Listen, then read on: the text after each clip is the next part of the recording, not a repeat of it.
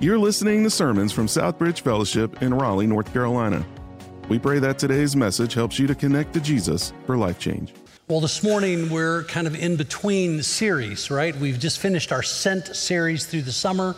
Uh, we're beginning to press into Daniel uh, next week. And so this is sort of our, our in between. How do we transition from one to the other? And last week I, would mentioned something that, that, that Paul says in, in his letter to the Galatians that he says, You were running a good race. Who kept, who cut in on you and kept you from obeying the truth? And so I was pressing back into that idea this week of what it means to be sent and, and what it means to sort of be sidetracked in that process. Or as we look forward to Daniel to, uh, to, to take a stand in a, in a broken culture, how do, how do we do that? Well, we run the Christian race with perseverance. And so uh, I want to invite you to go with me this morning to uh, 1 Corinthians chapter 9. 1 Corinthians chapter 9 this morning. And I want to look at a passage of scripture probably familiar to, to most of us. If you've been around church, you've probably heard this passage, you've read this passage. but as I was sitting yesterday, um, getting ready to watch my Cubs lose, um, sitting on the deck and I was watching my neighbors across the street frantically pack their truck with all their NC State flags and getting ready to go tailgate. And it's pouring buckets of rain. And I'm going, stay home, stay dry, you know? Um, but how many of you got out yesterday? I talked to a couple after first service. Got out yesterday and enjoyed some football. A few, a few of you, you, you, you ventured out, right? It's like, we're going to persevere, we're going to do this. We live in a sports crazed culture. Uh, there's no doubt about it. And, and we need to understand, and, and I say that because Paul is writing to a church in a city that has a sports crazed culture. So uh, this is not unfamiliar. I think you'll resonate with some of the stuff that Paul is saying to them based on kind of who we are as, as a people.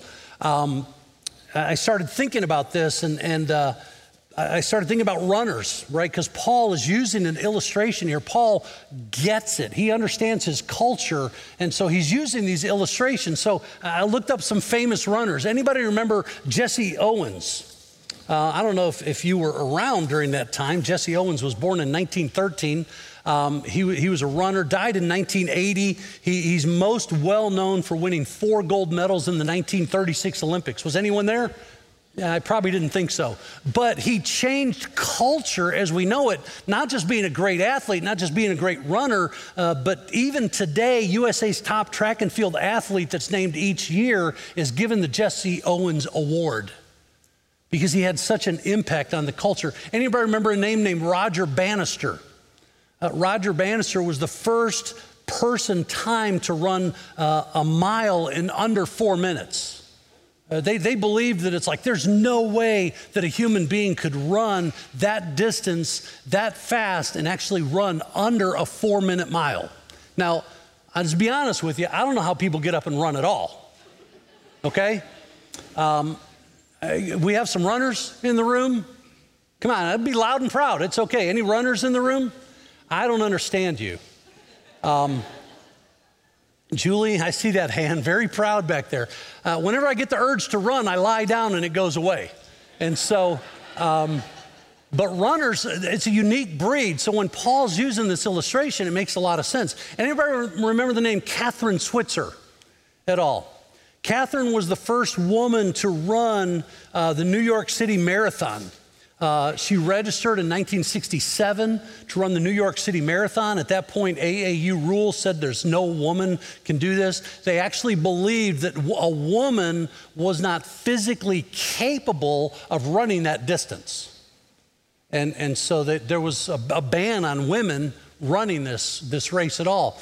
Kathrine in 1967 was able to actually register she got her, her bib, her number, and she was running. And the picture that you see uh, is actually during the race, one of the, one of the guys that was a race coordinator um, of the New York City Marathon for years and years, very adamant, very purist about the race, cut in on her during the race, realizing it was a woman, and, and tried to rip her bib off and take her out of the race.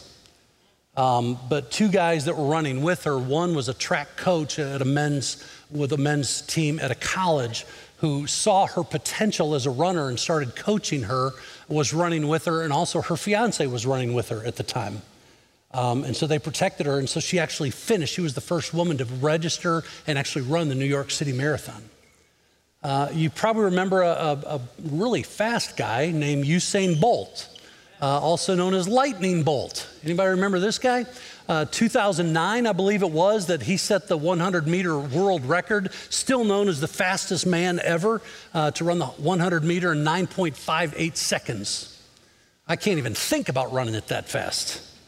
Um, in 2011, some guys were, were monitoring and metering him. And in 2011, they actually measured his speed at one point in his dash at 27.33 miles an hour. Um, the guy's just amazing, right? Um, so th- these are runners, and, and these are well known runners. So when we think about Paul writing to this church in Corinth, these, these people who are passionate, sports crazed, he's, he's quick to use this illustration and this idea of what it means to be a runner. Uh, we're familiar with the Olympic Games. The Olympic Games go back to around 776 BC. Uh, every four years in, in the city of Olympia, they would, they would host these games. But there was also another set of games called the Isthmian Games that were held in the city of Corinth every two years. So every two years, thousands of people would just come to the city of Corinth thousands of people as spectators, athletes, uh, just, just fell on the city. And so, as Paul is writing to them, understand this is the culture that he's writing into. The Isthmian Games just drew uh, spectators, participants. It was a massive celebration, probably one of the most splendid and, and attended celebrations in all of Greece at that point in time. So, with that as a setting, let's look at 1 Corinthians chapter 9. The context of what Paul is writing up to this point is about our grace and about our freedom in Christ. He's talking to them about in your freedom, don't do certain things. And yes, you are free to do certain things, but don't do those things if it causes someone else to stumble or to struggle. You are called to live a different life because you are followers of Jesus Christ. And so he's going on for a couple of chapters talking about these, these things, not an external right? He's not, he's not saying, hey, do this, do this, do this. No, he's saying, because you've been transformed by the grace and the mercy of Jesus, your life should look different. You should be walking differently. You should be living differently. You should be running the race as a follower of Jesus in a way that is different, which leads him to this part of his letter. We're going to begin in verse 24, uh, but I want to just set it up in verse 33 because as Paul is writing all these things, not about the law, I have the law, but I'm not living under the law. I'm living by grace. I'm doing all these things. I'm growing in Jesus. He says in verse 23, I do all this for the sake of the gospel. I do all of this for the sake of the gospel that I may share in its blessings. That's his concern. And so the very next verse, and again, he didn't break the verses, right? This is just a letter to the church. So he picks up in verse 24. Pick it up with me. Do you not know that in a race all the runners run, but only one gets the prize? He says, run in such a way as to get the prize. Everyone who competes in the games goes into strict training. They do it to get a crown that will not last, but we, Followers of Jesus, we do it to get a crown that will last forever. Therefore, I do not run like a man running aimlessly. I do not fight like a man simply beating the air. No, I beat my body, he says, and I make it my slave so that after I have preached to others, I myself will not be disqualified for the prize. Paul begins this, this little section with sort of, sort of a, a hypothetical question because he asks them a question that he, he knows they know the answer. It's like preachers do it all the time. And Pastor Scott will often say, Some of you will never answer in church, right? Um, but sometimes we ask a question and the room is really quiet. Even, even though you know the answer, you, know, you don't want to say anything right? So Paul is asking the question. He begins in verse 24 Do you not know that in a race all the runners run, but only one gets the prize? So he asks them the question, and he knows in his head, he knows in his heart that every Corinthian reading this letter knows that the answer to that question is yes. Oh, yeah, we know that. Because, because in Paul's day, the Isthmian Games, there was no second place, there was no third place, there was only a winner. There was one winner. Well, we live in a culture where, where everybody gets a trophy, right? You're lousy. You're lousy. Kid, you are not a good T ball player, but here's a trophy, right? During this era, they, they knew full well when Paul asked this question Do you not know that in a race, all the runners run, but only one gets the prize? And the Corinthian church immediately we would go, Yeah, we know that. And so he clarifies it by saying, Run in such a way as to get the prize. Which begs me to ask the question what's the prize? Right? It's not simply the, the little crown that they would get that was made out of like leaves and stems and, and vines. It's actually where we get our word diadem or crown. That's what they would get. That was no gold, no platinum, no silver, no metal, just this crown that they would get. But they were noted as the winner. So when I look at this, I'm going, so what's, what's the prize? Run in such a way as to get the prize. How do I run in such a way to get the prize? How do I, uh, how do I, how do you run the race of the Christian life in such a way as to win? What is winning? What is the prize? Well, first off, I want, again, I want to clarify this is written to those that are following Jesus. If you're sitting here, you're with us online, and you've never come to trust Jesus, that's where your race begins. That's not the end of the race, that's the beginning of the race. But, but what's he talking about here? What is the prize? Is the prize heaven? No, I, I don't believe it is. Because that, that, would, that would be somehow implying that, that Paul is saying, well, you have to work your way to heaven. No. What, are we, what are we running toward, right? He's, he's not implying works. He's not implying, hey, do all the right things and, and hope that your prize then is heaven at the end of your life. Oh, God says, hey, you, you've run well. You've done all the right things. Come on in. Now, he's writing to believers. He's writing to people who've already placed their trust in Christ. So, what is the prize? The prize of chasing hard after Jesus is more Jesus. Uh, the prize, the way to win is to grow deeper in your walk in your relationship with Jesus Christ, to know Him more. What a gift, what a prize. As we grow to become more like Jesus, we become more concerned with his thoughts, his ideas, his mission than my own. The prize is to one day stand, as Jesus told the parable in Matthew chapter 25, the parable of the talents where he's saying, Hey, all the things, Dave, that have been entrusted to you, your time, your treasure, your talent, the truth that I've entrusted to you, you need to live as a good steward. So that Jesus said in Matthew 25, verse 23, when we stand before him, what does he say? He looks at us and says, Well done, my good and faithful servant.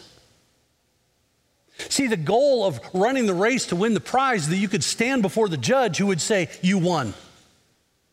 Uh, I want to stand before Jesus one day and then hear him say, Dave, well done, my good and faithful servant. With all that I've entrusted to you, you have been faithful. You've run the race with perseverance. You've lived in a way that, that loved me and honored me and brought glory to me. That's the prize.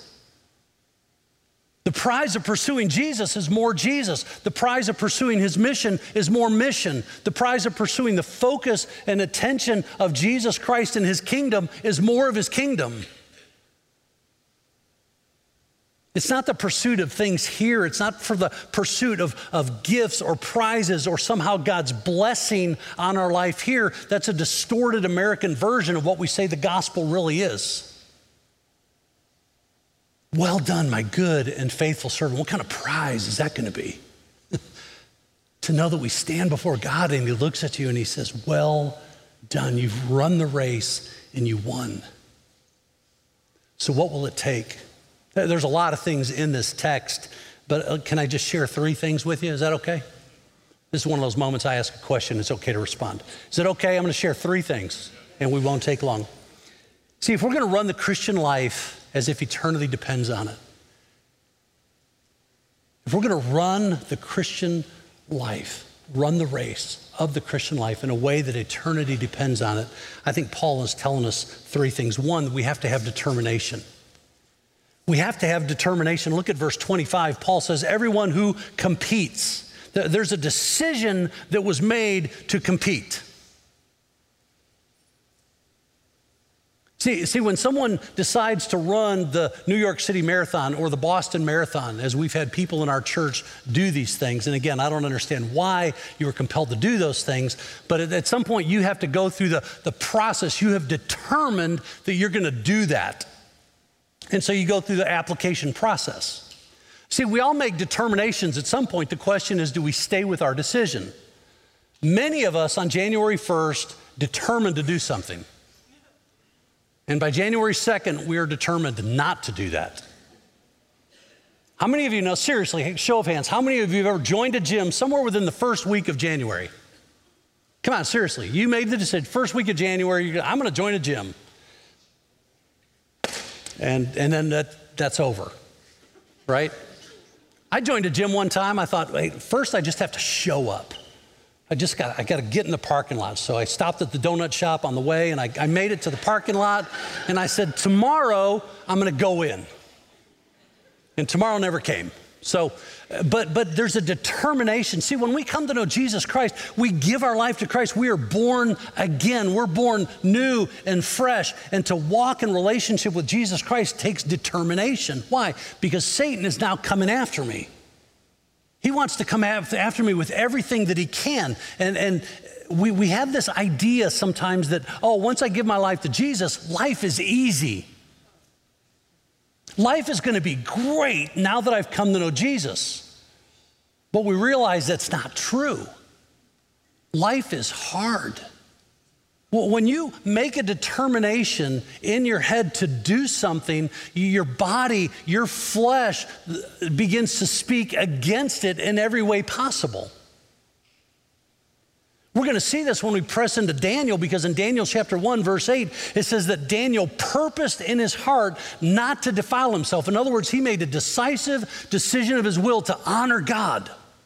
And that's exactly what Paul is saying. He says, Look, be like Daniel. Make this decision. I am going to honor God. I'm going to be determined to walk in fellowship with God. And I'll promise you this the more you desire to do that, the more Satan is coming after you. Paul said it in 1 Corinthians or in Romans chapter 7. I have it marked in my Bible two words civil war. Because Paul said, Man, the things I want to do, I don't do. The things I don't want to do, I continue to do. What a wretched sinner I am. The more you pursue to walk in fellowship with Jesus, the more Satan's coming after you. He's going to speak to your flesh, he's going to bark at you with everything he possibly can to distract you from relationship with God and fulfillment of his mission.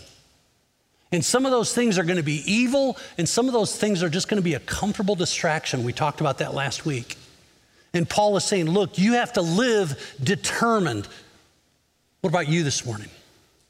Uh, are you determined to win your spiritual race? Uh, or, or do you just take this casual approach of going, well, you know, I prayed a prayer and, and one day I think I'm going to heaven. So I think until that point it's all cool. I just want to accumulate what I can and, and have fun until that moment.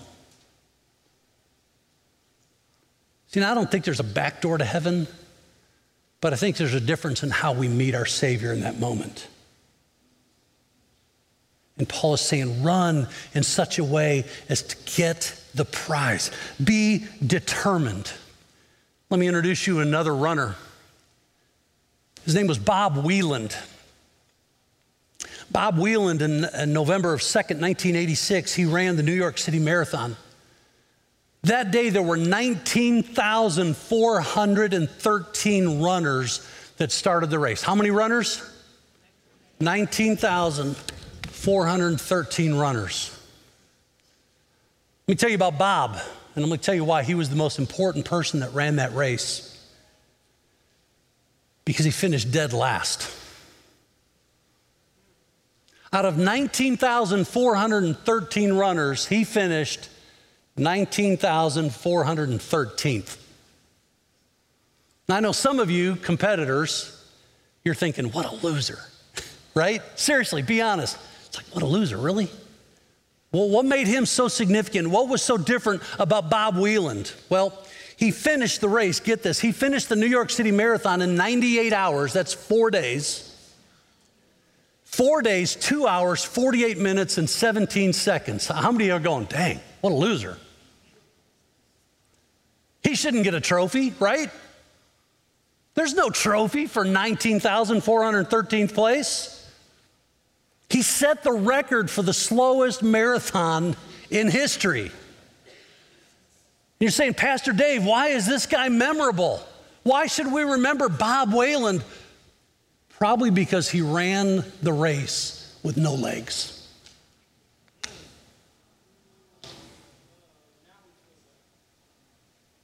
Bob Wieland ran the New York City Marathon with no legs. But he finished four days, two hours, 48 minutes, 17 seconds later. You see, Bob Wieland would sit on a 15 pound saddle. He would cover his fist with, with leather pads. And he would just thrust himself forward, one arm length at a time. Four years before this, Bob Wieland actually walked across the United States of America, an estimated 4,900 plus thousand steps to raise awareness for a, a special program that he was helping launch in school. He would catapult himself forward one arm length at a time with a determination that we need to have to live the Christian life. It's not easy, but I'm determined to win. The year was 1969. And while serving in Vietnam, this is what Bob says. He says, My legs were blown off instantly from an 82 millimeter mortar round. He said, In that moment, he said, I saw my legs fly in one direction and my life went in another. He was pronounced dead, DOA. He was put in a body bag in the 14th EVAC hospital in Vietnam. And as he lay in that body bag, he says, I had one breath in me. And he said, with all I could do, he said, I took that breath. He said, I praise God that someone in that room saw the bag move. And he ran over and he unzipped the bag and helped to restore Bob. And what he says in that moment is simply this He says, You see, I lost my legs but I didn't lose my heart. That changed the trajectory of Bob Wieland's story. And I firmly believe it changed the trajectory and determination of a lot of people because of Bob's life and Bob's story. What about you? Do you have that same determination as you walk with the Lord, as you run the race to say, I want to finish in such a way that I stand before my King of Kings and the Lord of Lords? And he looks at me and says, Well done, my good and faithful servant. We have to run with a determination. Second, I want you to see that we have to run with focus. Verse 25, he picks it up. He says, Everyone who competes goes into strict training. He goes into strict training. There's a focus and intentionality to anything that we do. And Paul clarifies this just a little bit in verse 26 when he says, Therefore, I do not run like a man running aimlessly, I do not fight like a man beating the air. So, what he speaks of is this idea of strict training. There's an intentionality. And I've talked to so many people through my years of, of, ministry, and they say, Pastor Dave, I'm really trying, I'm trying, I'm trying. And my response is always this listen to me quit trying. Quit trying to live a Christian life and start training. There, there's a big difference between living a Christian life or trying to live a better Christian life and training to be intentional as you run the race with determination and focus to honor God with your life. See, you can go through all the motions and attend things and do things and in hopes well, I'm going to just keep trying hard. I'm going to keep trying hard. He says, no. He says, they go into strict training. Paul uses this illustration elsewhere in his letters. He says, train yourself to be godly.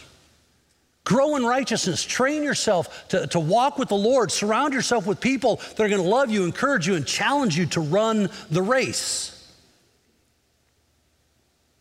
See, what, what Paul understood with the Corinthian readers is that in the Isthmian Games, it wasn't simply runners that competed.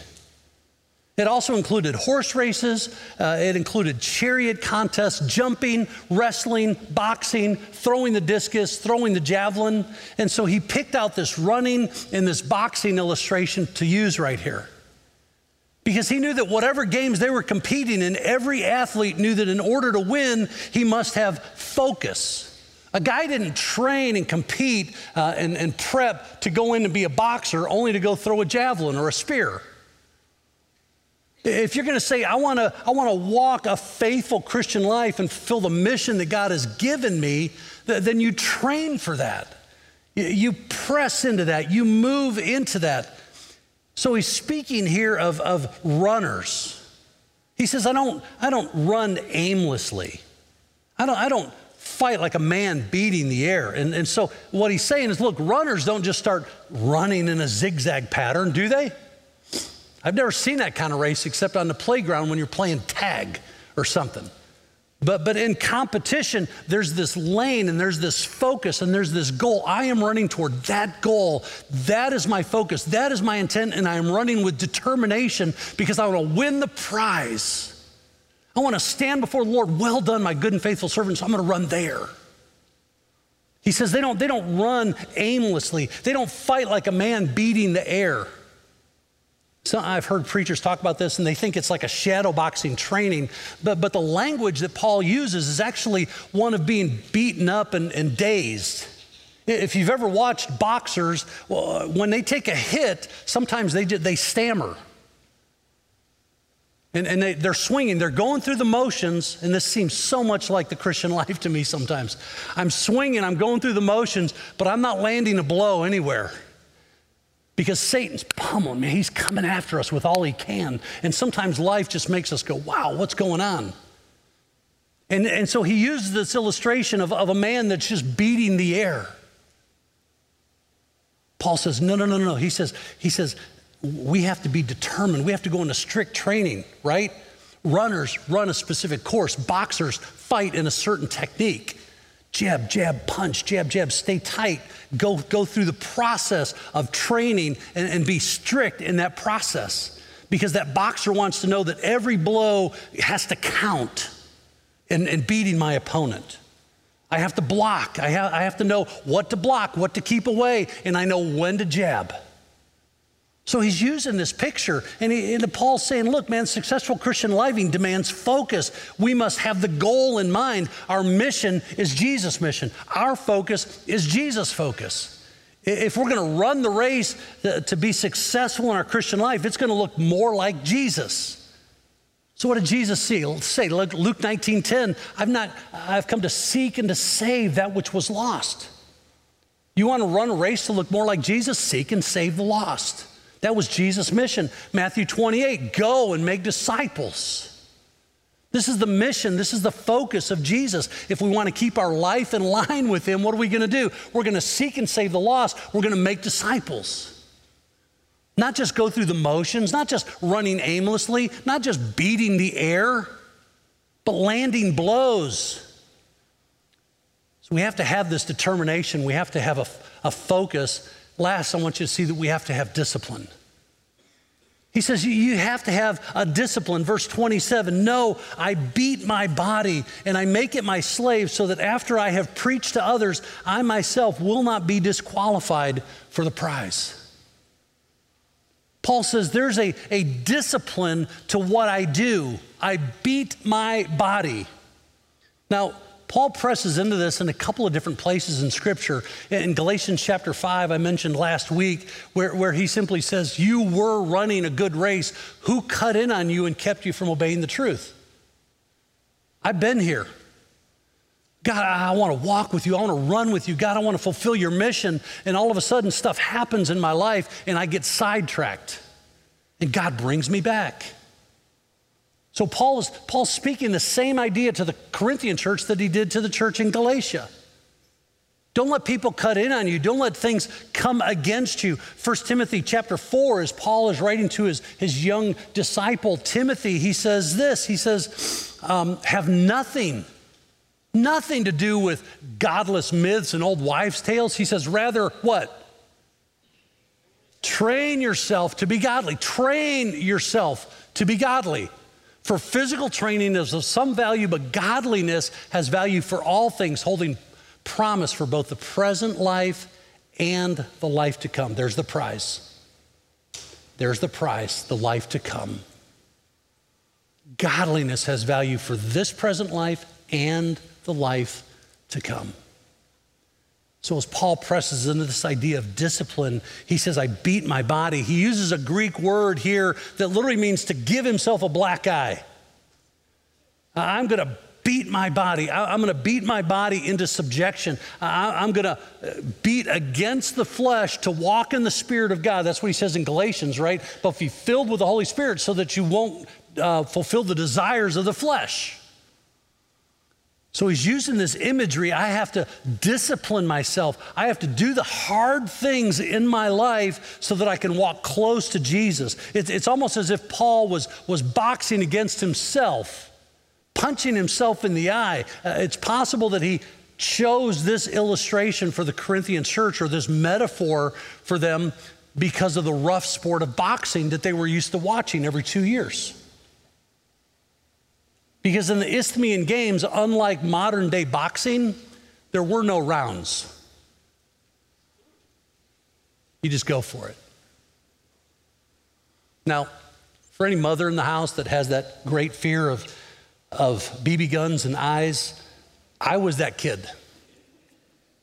Um, a lot of wicked stories about my childhood that, um, but, but when I was about 13, I had a BB lodged in my eye and I was, uh, hospitalized and bandaged and ended up in, in uh, retina surgery and everything. It's still good today. Monica takes good care of me and, and makes sure that I'm doing okay. Um, but I will never forget as a young boy having come through retina surgery, uh, my, my ophthalmologist and my retina surgeon uh, simply said this Dave, we think you're good to go. You, you can kind of do anything you want in life except do not become a professional boxer. I said, No problem. No problem. Ne- never a personal desire of mine to be a boxer. That was never like something I struggled with. But it was like anytime you're playing sports, you take a shot to the head because it could loosen stuff, or especially to the eye, come and see us. And so it was like I'd regularly go in, took a baseball to the eye, took racquetball to the eye, took shots to the head. I mean, all kinds of things through life as a kid and as an adult, and, and they kind of keep checking stuff. But I'm thinking, okay, boxer was never on my dream bucket list, right? Who wants to do that? But Paul is using this as an illustration uh, because what these people would have known is that there's no rounds these guys wrap leather around, no padded, no padded gloves. They wrap leather around their hands and they would say, okay, go. And these guys would just sit and beat on each other until one of them gave up or passed out. And so it was not uncommon for these guys to experience severe damage to their eyes, to their ears, to their skull, to their nose. And it was brutal. And Paul is saying, I, am going to be brutal to myself. I'm going to discipline myself in such a way that, right, discipline involves physical discipline and strength. It also uh, involves uh, removing yourself from certain things, abstaining from certain things. Why? Because I'm going to press in to, to Jesus. Therefore, I'm going to choose to deny myself of other things. Uh, what about a spiritual discipline? Prayer meditation on Scripture, Scripture reading, Scripture memorization, fasting. When's the last time you had a spiritual fast, just denying yourself something because you want to seek deeper, more intimate relationship with Christ? He says we have to discipline ourselves.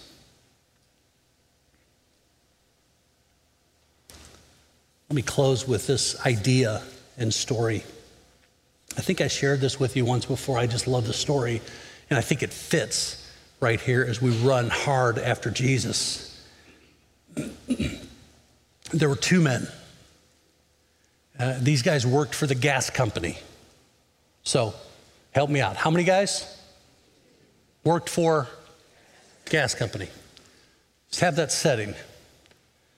As was their normal routine, working through the city and reading meters, they would, they would drive to an alley and they'd get out and they'd, they'd work the alley and then they'd come back, drive to the next alley, work that alley, come back reading meters. It's coming up on lunchtime, and as they, they work the alley and read the meters, um, these guys get kind of toward the end, one of the last houses, they're, they're looking, they're reading the meter. Unbeknownst to them, there's a lady standing in her kitchen looking out the window at these, how many men? Worked for gas company. So she's looking out at these guys reading the meter. What she didn't know was the conversation taking place. Because the one guy, a little bit younger, challenging the older guy to a foot race. And he says, Loser buys lunch. He goes, Okay, you're on. So they read the meter and they take off running back to the van. They're back to, they're headed back to the van uh, with everything they got, they're running. As they get to the van and they're teasing each other, they hear steps and breathing behind them because this lady's chasing them down the alley. And they're like, Ma'am, ma'am, are you, are you okay? Is everything okay? She goes, Yeah, I think so. She goes, All I know is I saw you guys look at my gas meter and you started running. And I thought, something's got to be wrong. I got to run. And so she started running. She's chasing these guys up the alley. You know, I want to run that kind of life with Jesus to where people are looking and going, you know what, something else is. Uh, man, we start pressing into Daniel. We live in a messed up culture. Are we running so hard after Jesus that people are looking at us going, I don't know what's going on over here, but it's a mess. But what I see you running toward is beautiful and wonderful. And I want to know this Jesus that you're chasing hard after. We have to run as though eternity depends on it. Why? Because it does. It does. We, we have an impact. We have a blast zone around us that we are impacting people, whether you admit it or not, whether you acknowledge it or not. There are people around you who are influenced by your life, and you're either running hard after Jesus and pursuing Him with everything you can so that you can stand before Him and say, Well done, my good and faithful servant. You have run the race, you now win the prize. Let's pray together. Father, in this place, we want to be people who run hard after you. God, to run in such a way as to get the prize. God, I want to live a life of determination. I want, I want to live a life of focus. I want to live a life of discipline. God, my years here are short compared to an eternity that I will spend in your presence. You're holy, you're righteous, you're sovereign. You've invited me to come to yourself. You've given me salvation through the blood of Jesus Christ as a gift by grace through faith. And Father, now I just want to run in such a way that I can get the prize when I stand before you one day. In Jesus' name, amen. Thanks for listening to sermons from Southbridge Fellowship in Raleigh, North Carolina.